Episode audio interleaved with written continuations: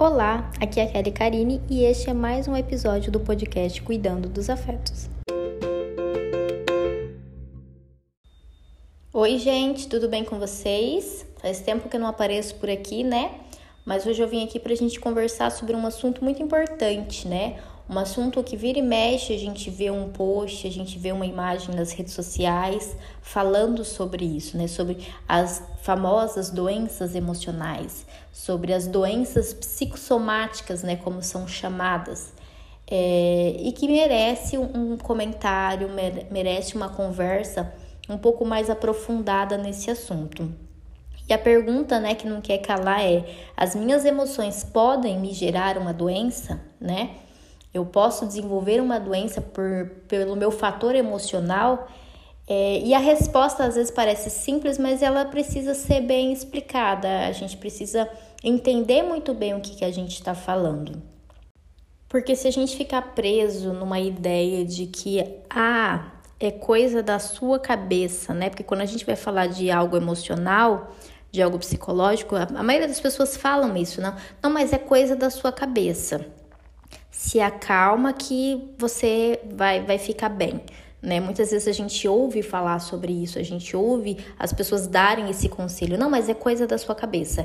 É, e quando a gente fala de doenças né, com fundo é, emocional, isso é muito comum, esse é o conselho mais comum que as pessoas dão, né? Um conselho genérico, como se, se a pessoa falasse, não, fica bem, Eba, fiquei bem. E não é assim que as coisas acontecem. E por que, que eu tô trazendo esse discurso aqui hoje? Porque a gente precisa entender o que, que a gente está falando, né?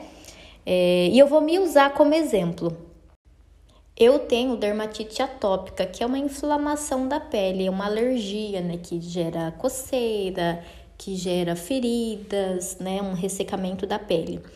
É, eu tenho desde criança e, né, eu a gente descobriu com o tempo que o meu fator emocional agravava a dermatite. Então, assim, sempre que eu passava por situações de estresse, muita ansiedade, a minha alergia ficava muito é, complicada de lidar e de, de, controlar ela de certa forma. E eu descobri isso ali na, na, adolescência e tal, mas eu, na adolescente, eu não fazia nem ideia do que, que era um psicólogo, psicológico, nada disso eu não tinha acesso a esse tipo de informação. Sabia que era e assim, o conselho era: você precisa se controlar. Ok, se, beleza, se controlar, não fazia ideia como fazia isso, né? É, mas veio isso, então assim, ficou muitas vezes a ideia de que era coisa da minha cabeça, de que eu precisava estar bem para o meu corpo estar bem. Eu tenho uma série de, de, de, coisas que eu não poderia ter contato por conta da, da alergia, né? Tem, tem uma lista de coisas que eu posso ou não fazer, posso ou não comer. É, mas eu sei que quando eu estou bem emocionalmente, isso fica bem mais controlado. Porém, o meu diagnóstico não deixa de existir. E o que, que eu quero dizer com isso? As nossas emoções, elas podem sim influenciar nas doenças do nosso corpo, porque nós não somos um ser dividido, né? Eu não, não consigo separar a minha mente do meu corpo e, e vice-versa. A gente é, é interligado. Então, por exemplo, eu tenho um diagnóstico dermatológico, dermatite atópica.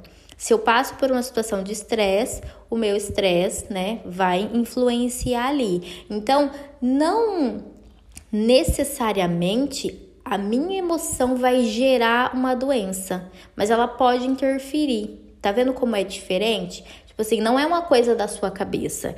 Tem um fator biológico ali, tem uma questão física que precisa de cuidado, precisa de acompanhamento médico, precisa de, de uma medicação muitas vezes, né? Precisa de um, um acompanhamento de outra natureza e não só o se controle né? Porque quando a gente fala se controle, parece, nossa, o que será que eu fiz para eu me causar isso aqui? E não é bem assim. Então, assim, são coisas que se comunicam entre si. Nosso corpo, nossa mente, o ambiente onde a gente está, né? Então, eu preciso prestar atenção em tudo isso. Então, assim, as minhas emoções não vão gerar uma doença, mas elas podem interferir numa doença que eu posso já ter uma predisposição genética elas podem agravar um, um, um, quadro de uma doença que eu já tenho, né? Diagnóstico. Então, assim, são coisas que se, se comunicam, são coisas que, que estão ali sempre é, um em contato com o outro que vai interferindo,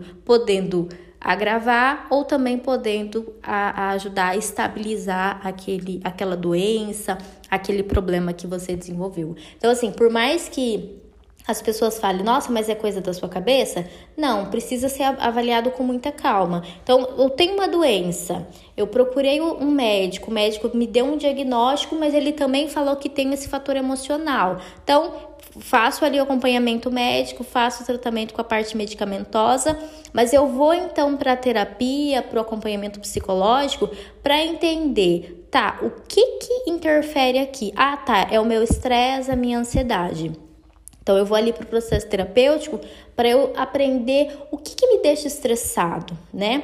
O que que mexe com a minha ansiedade? E o que que essa minha ansiedade quer me dizer? O que que ela tá falando, né? Porque eu, eu como eu fiz um post, é, as nossas emoções elas servem para comunicação, elas estão comunicando algo, estão dizendo que algo está acontecendo e que eu preciso tomar cuidado. Então, eu vou para o processo terapêutico, então, para ouvir o que as minhas emoções querem dizer e para aprender a lidar com elas, né? Então vamos supor, ah, eu estou muito estressado, então eu preciso identificar e encontrar coisas que vai me ajudar no manejo desse estresse, na redução desse estresse, para eu poder ter uma qualidade de vida, né? Então são coisas que se comunicam. E mais uma vez, até mesmo um tratamento, é, ele vai se comunicar também, porque até mesmo um bom psicólogo, né, ele vai fazer essa orientação e ele vai perguntar, tá, como é que tá as suas atividades físicas, como é que está a sua alimentação, o seu sono, porque não adianta nada você ir para terapia, você aprende um conjunto de técnicas, você aprende a responder seus pensamentos disfuncionais,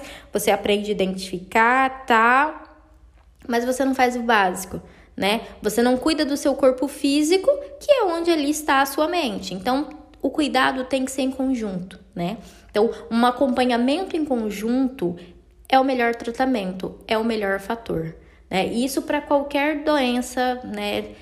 que exista ou até mesmo um transtorno, né? Quando a gente vai falar de transtorno mental, que a gente vai falar de depressão, ansiedade tudo mais, a gente também vai falar sobre esse acompanhamento médico também, essa questão da, da questão biológica, da questão física envolvida ali naquele transtorno. Então a gente está sempre se comunicando porque nós somos um todo, né? Um todo formado de várias partes, mas que precisa ser cuidado em todo o seu, seu conjunto.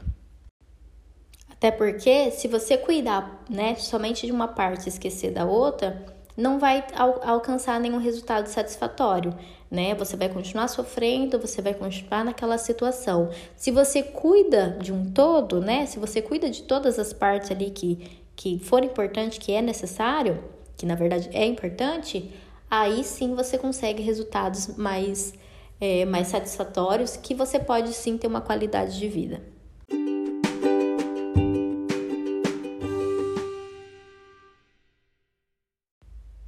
Bom, hoje é isso.